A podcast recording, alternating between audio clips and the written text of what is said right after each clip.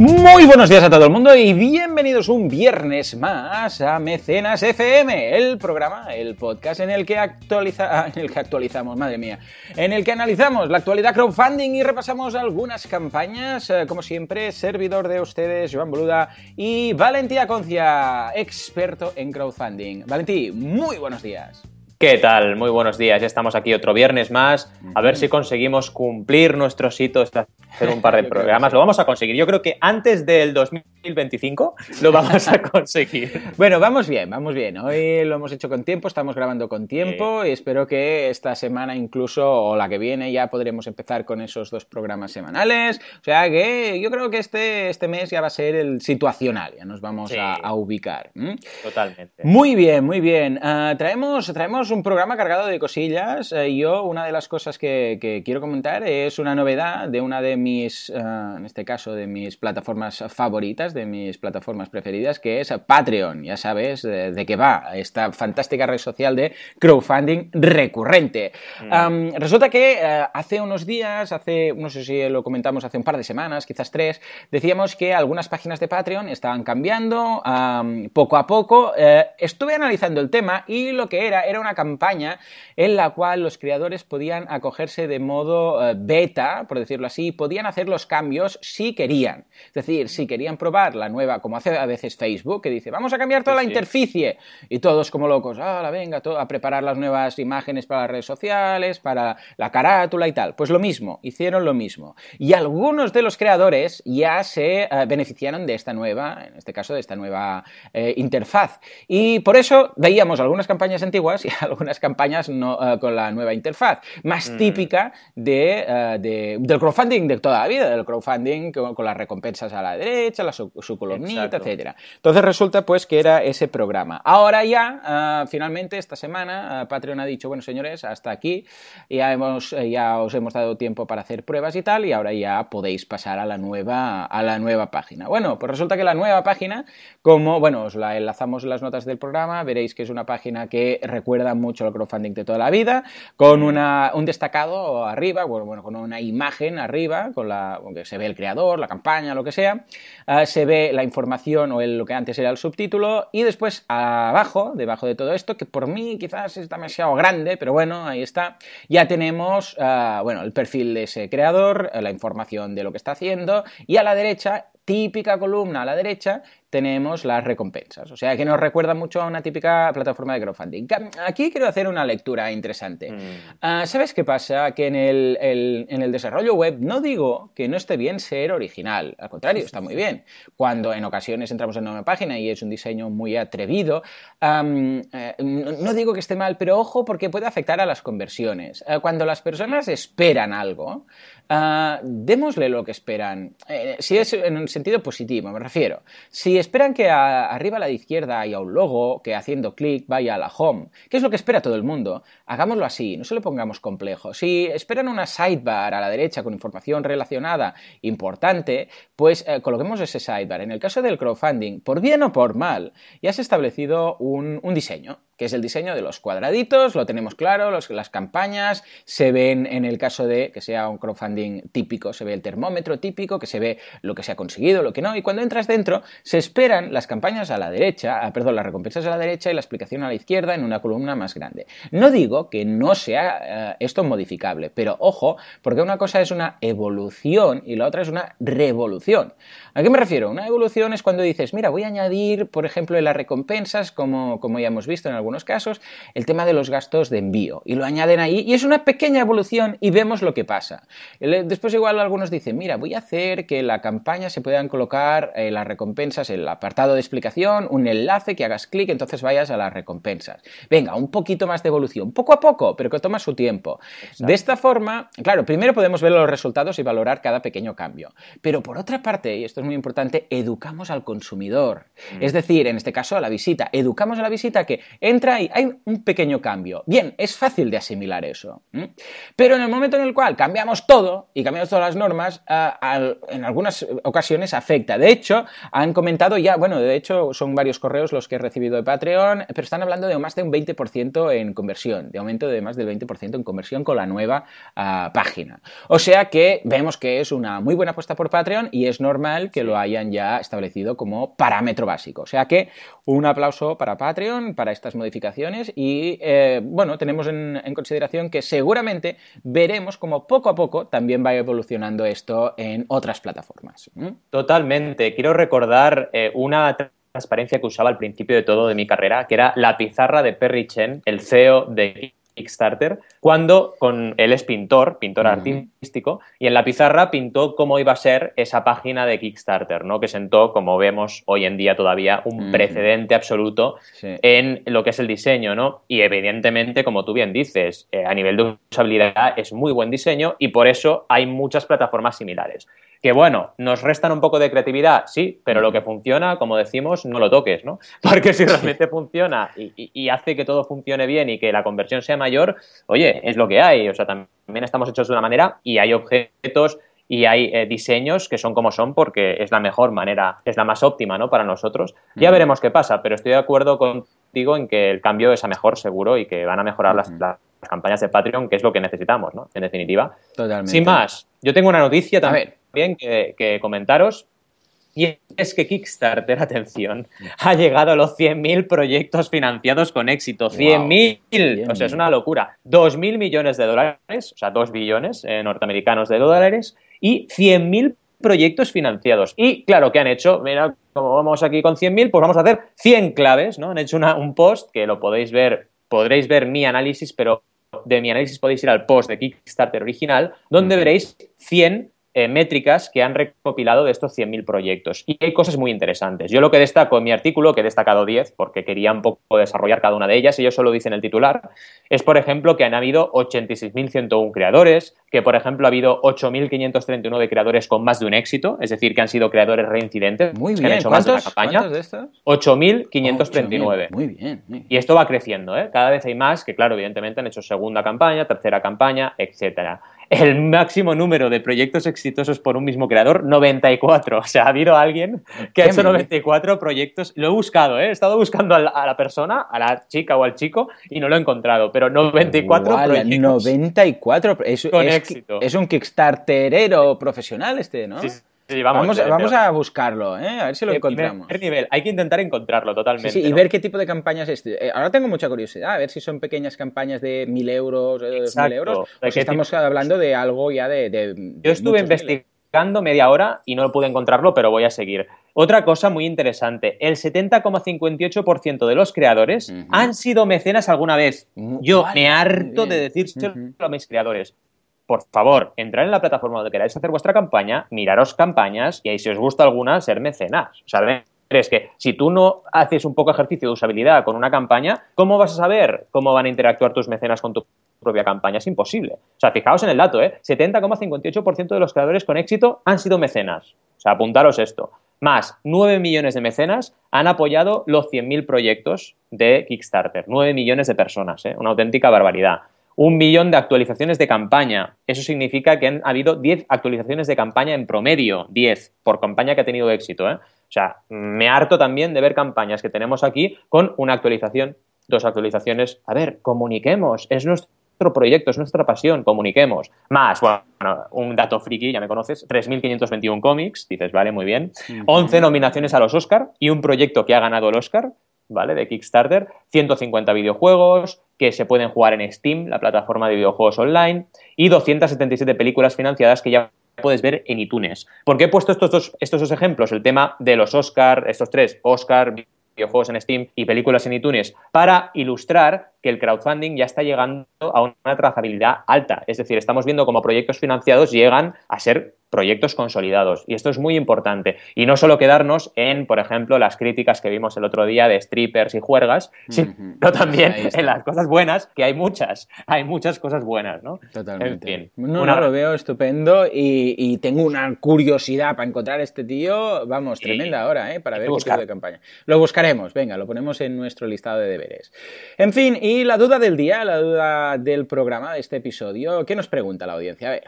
Es una duda, la verdad, bastante complicada, porque nos dicen cómo se consigue tráfico de una manera natural. La pregunta ya de entrada está bastante bien enfocada, ¿no? Porque el crecimiento de las visitas en una campaña de crowdfunding cuando funciona bien es orgánico. ¿Qué significa esto? Que tú vas viendo cómo la curva va creciendo de una forma tranquila, paulatina. No ves puntas locas ahí, ¡hala, venga, hoy 100.000, mañana 2! No. Vas viendo un crecimiento muy, muy, muy gradual. ¿Y por qué pasa esto? Por el boca a oreja, ¿vale?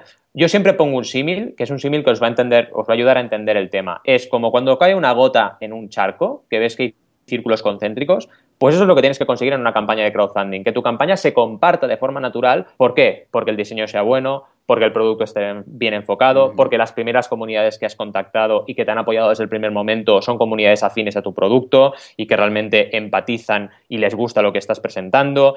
Y a su vez, estas personas que han entrado pueden hacer sus propias gotitas que caen en el charco y otra vez círculos concéntricos. Es decir, cada persona va compartiendo y va generando una ampliación de su círculo de confianza donde se va compartiendo esta campaña de crowdfunding. Esa es la mejor manera de generar un tráfico natural. ¿Qué pasa? Que es muy difícil, por eso las campañas que tienen tanto éxito son escasas, porque realmente es difícil conseguir este efecto.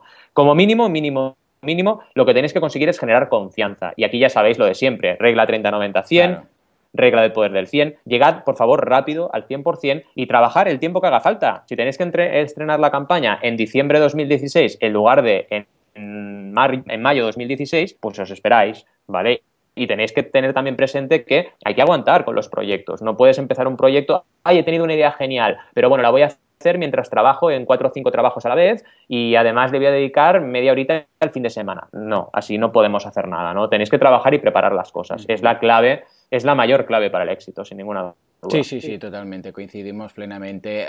Poco a poco se irá viendo. A ver, incluso yo en su momento, me acuerdo de aquel día que quedamos por primera vez después de varios años de haber acabado la carrera en ese Viena, en Barcelona, que quedamos y me comentaste, mira, estoy haciendo todo esto en crowdfunding, y hace unos cuantos años de eso con la tontería. Sí, sí. Pues me acuerdo que yo aún tenía esa visión de, bueno, pues monto una campaña para conseguir algo, para conseguir gente, para conseguir dinero, para conseguir audiencia, para conseguir todo esto. Y es al revés completamente. Es no. El concepto es totalmente distinto, señores.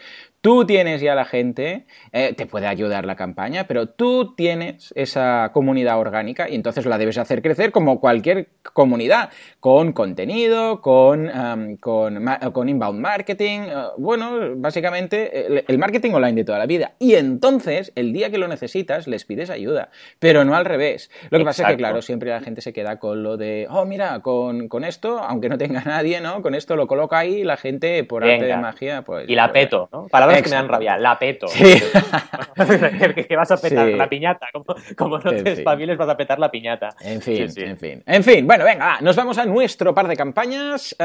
¿Con qué nos vienes? ¿Con qué empezamos? Valentí, pues ¿qué nos traes? El título de este mecenas lo vamos a titular 100.000 y 1977, es el programa 77 y os juro que es casual, me acabo de dar cuenta de eso, y vamos a hablar de una peli de Star Wars que, Una Nueva Esperanza, la primera película, se estrenó en el año 1977, que además es el año que nací yo, con lo cual soy bastante viejuno, ¿vale?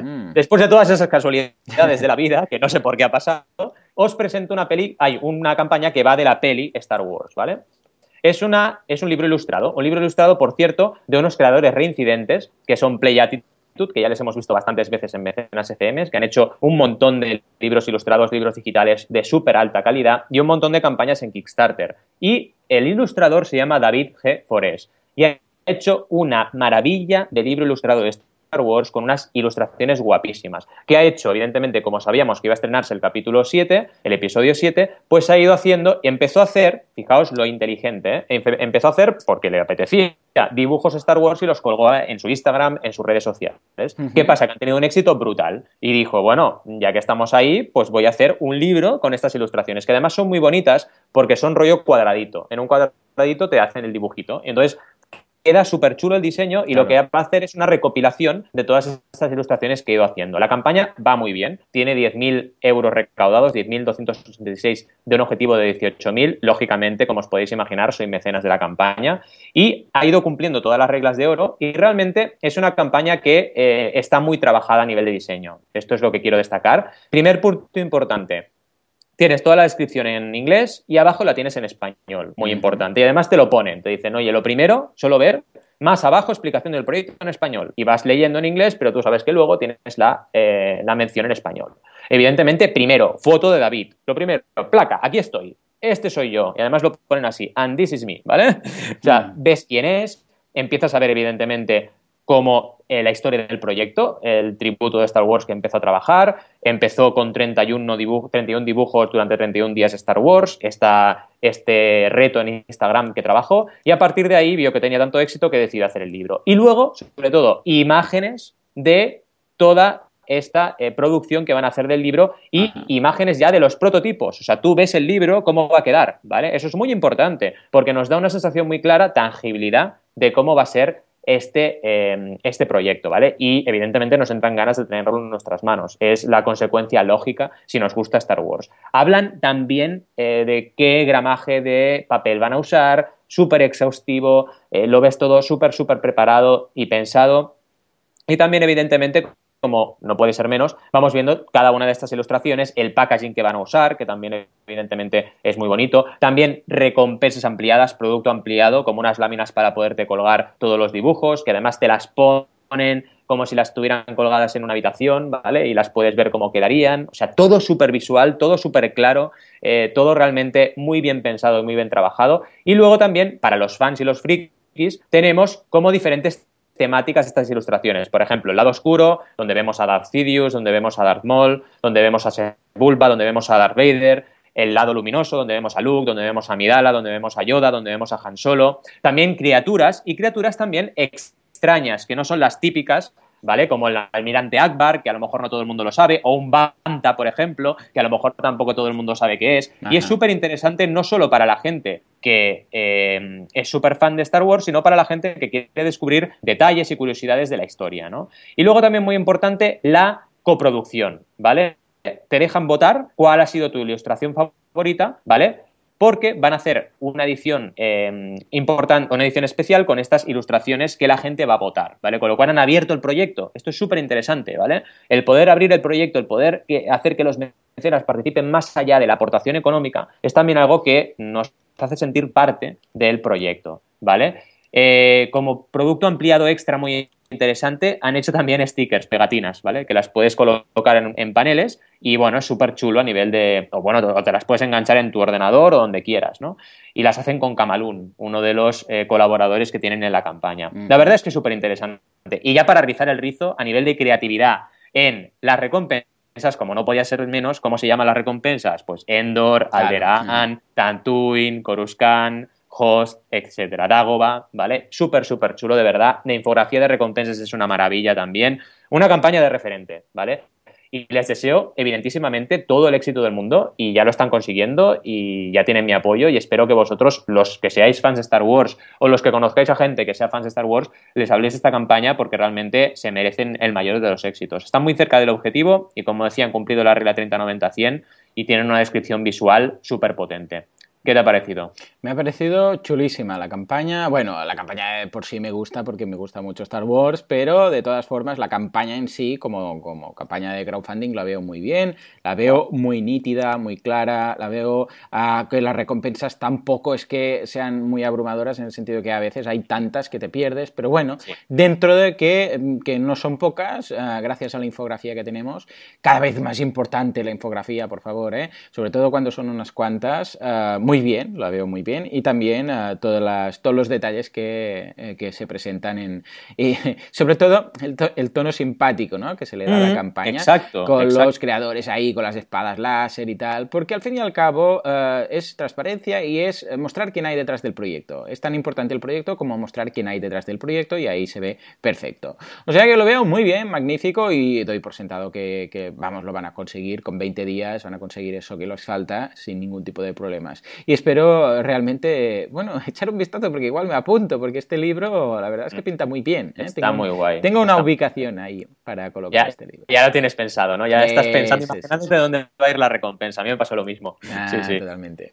Muy bien, pues nada, mira, nos vamos del universo Star Wars a otro universo, que es el de los videojuegos, y nos vamos con una campaña que me servirá muy bien para ver exactamente esta nueva plataforma o esta nueva interfaz de Patreon. Resulta que es GameXplain, que básicamente es una persona que hace un podcast, es un chaval que hace un podcast y también vídeos en YouTube de juegos, ¿de acuerdo? Es decir, pues mira, explica el juego, en algunas ocasiones trucos, en algunas ocasiones reviews, un poco de todo con el mundillo de los videojuegos.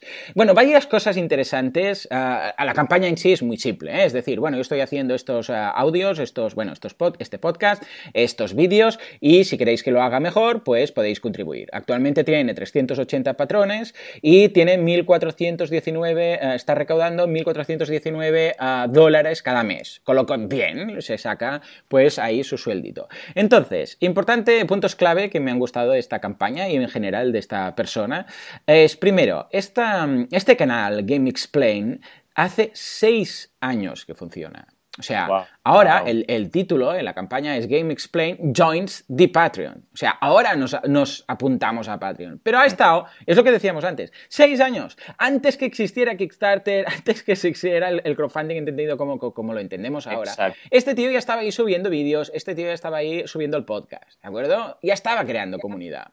Entonces, esto es lo clave. Tú dices, yo me dedico a esto porque me gusta, es mi hobby, me lo paso bien, y voy trabajando esto, voy trabajando la comunidad, voy subiendo contenido de valor, lo creo, este contenido realmente lo estoy creando, no lo estoy regurgitando de otros sitios para colocar y cumplir con lo del post, que tengo que hacer un post de 300 palabras. No, es realmente contenido generado, pero vamos, currado, a picar piedra. Sí. Pongo siempre el ejemplo, por ejemplo, con tus posts, ¿no? En Banaco, que dices, vas, echas un vistazo a los posts y ves que no has sacado de aquí y de allí 4 cosillas y los 5 puntos más clave. No, es realmente algo que estás creando, que es ojo, requiere un trabajo de investigación. Voy a buscar fuentes, las sumo, las reúno, tomo conclusiones y escribo un artículo. ¿De acuerdo? No es pillar de aquí, pillar de allá y ya está. Pues este chaval lo mismo. Se curra los vídeos, curra los juegos, los walkthrough, en este caso los truquitos, etc. Entonces, esto hace 6 años que lo está haciendo. Y ahora es cuando dice, después de 6 años, ahora nos apuntamos aquí, nos apuntamos a Patreon para hacerlo más y mejor.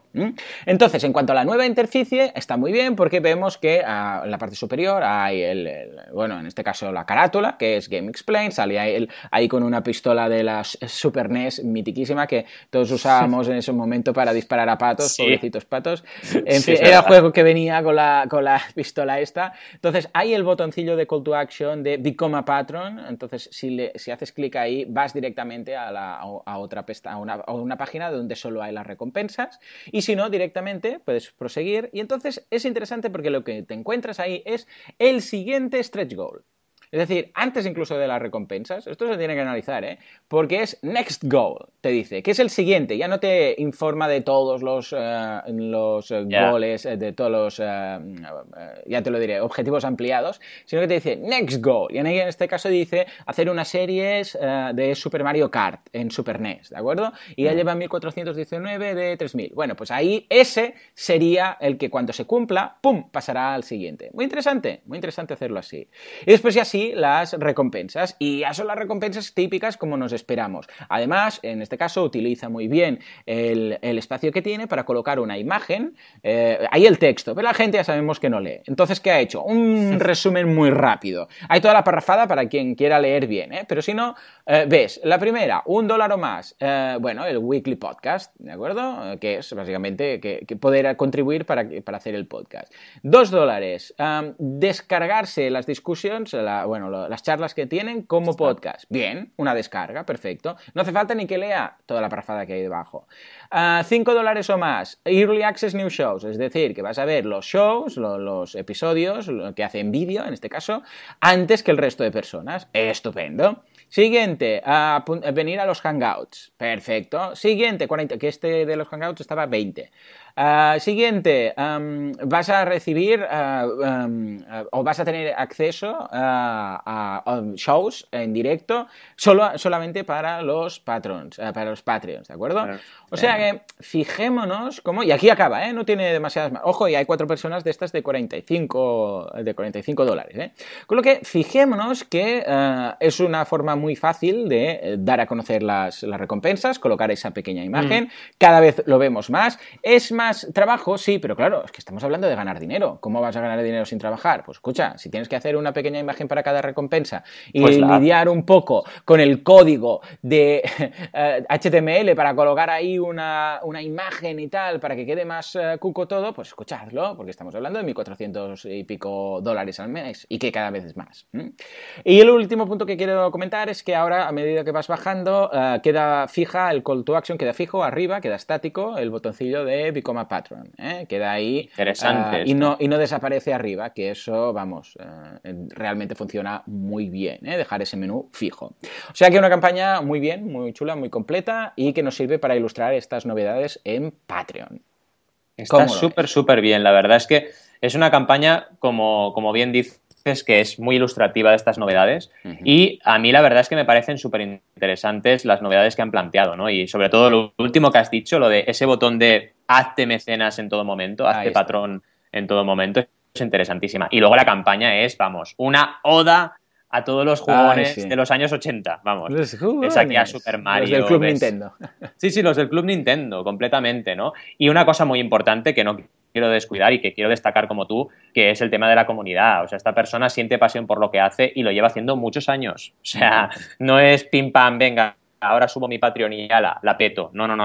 Esta persona lleva mucho tiempo trabajando en su comunidad y ahora les propone un reto nuevo, ¿no? Y además, algo de valor, algo que ellos pueden valorar y que pueden decir, oye, quiero ser patrón porque tengo un extra, tengo una manera diferente de interactuar con el contenido que está creando este creador que tanto me mola, ¿no? Efectivamente.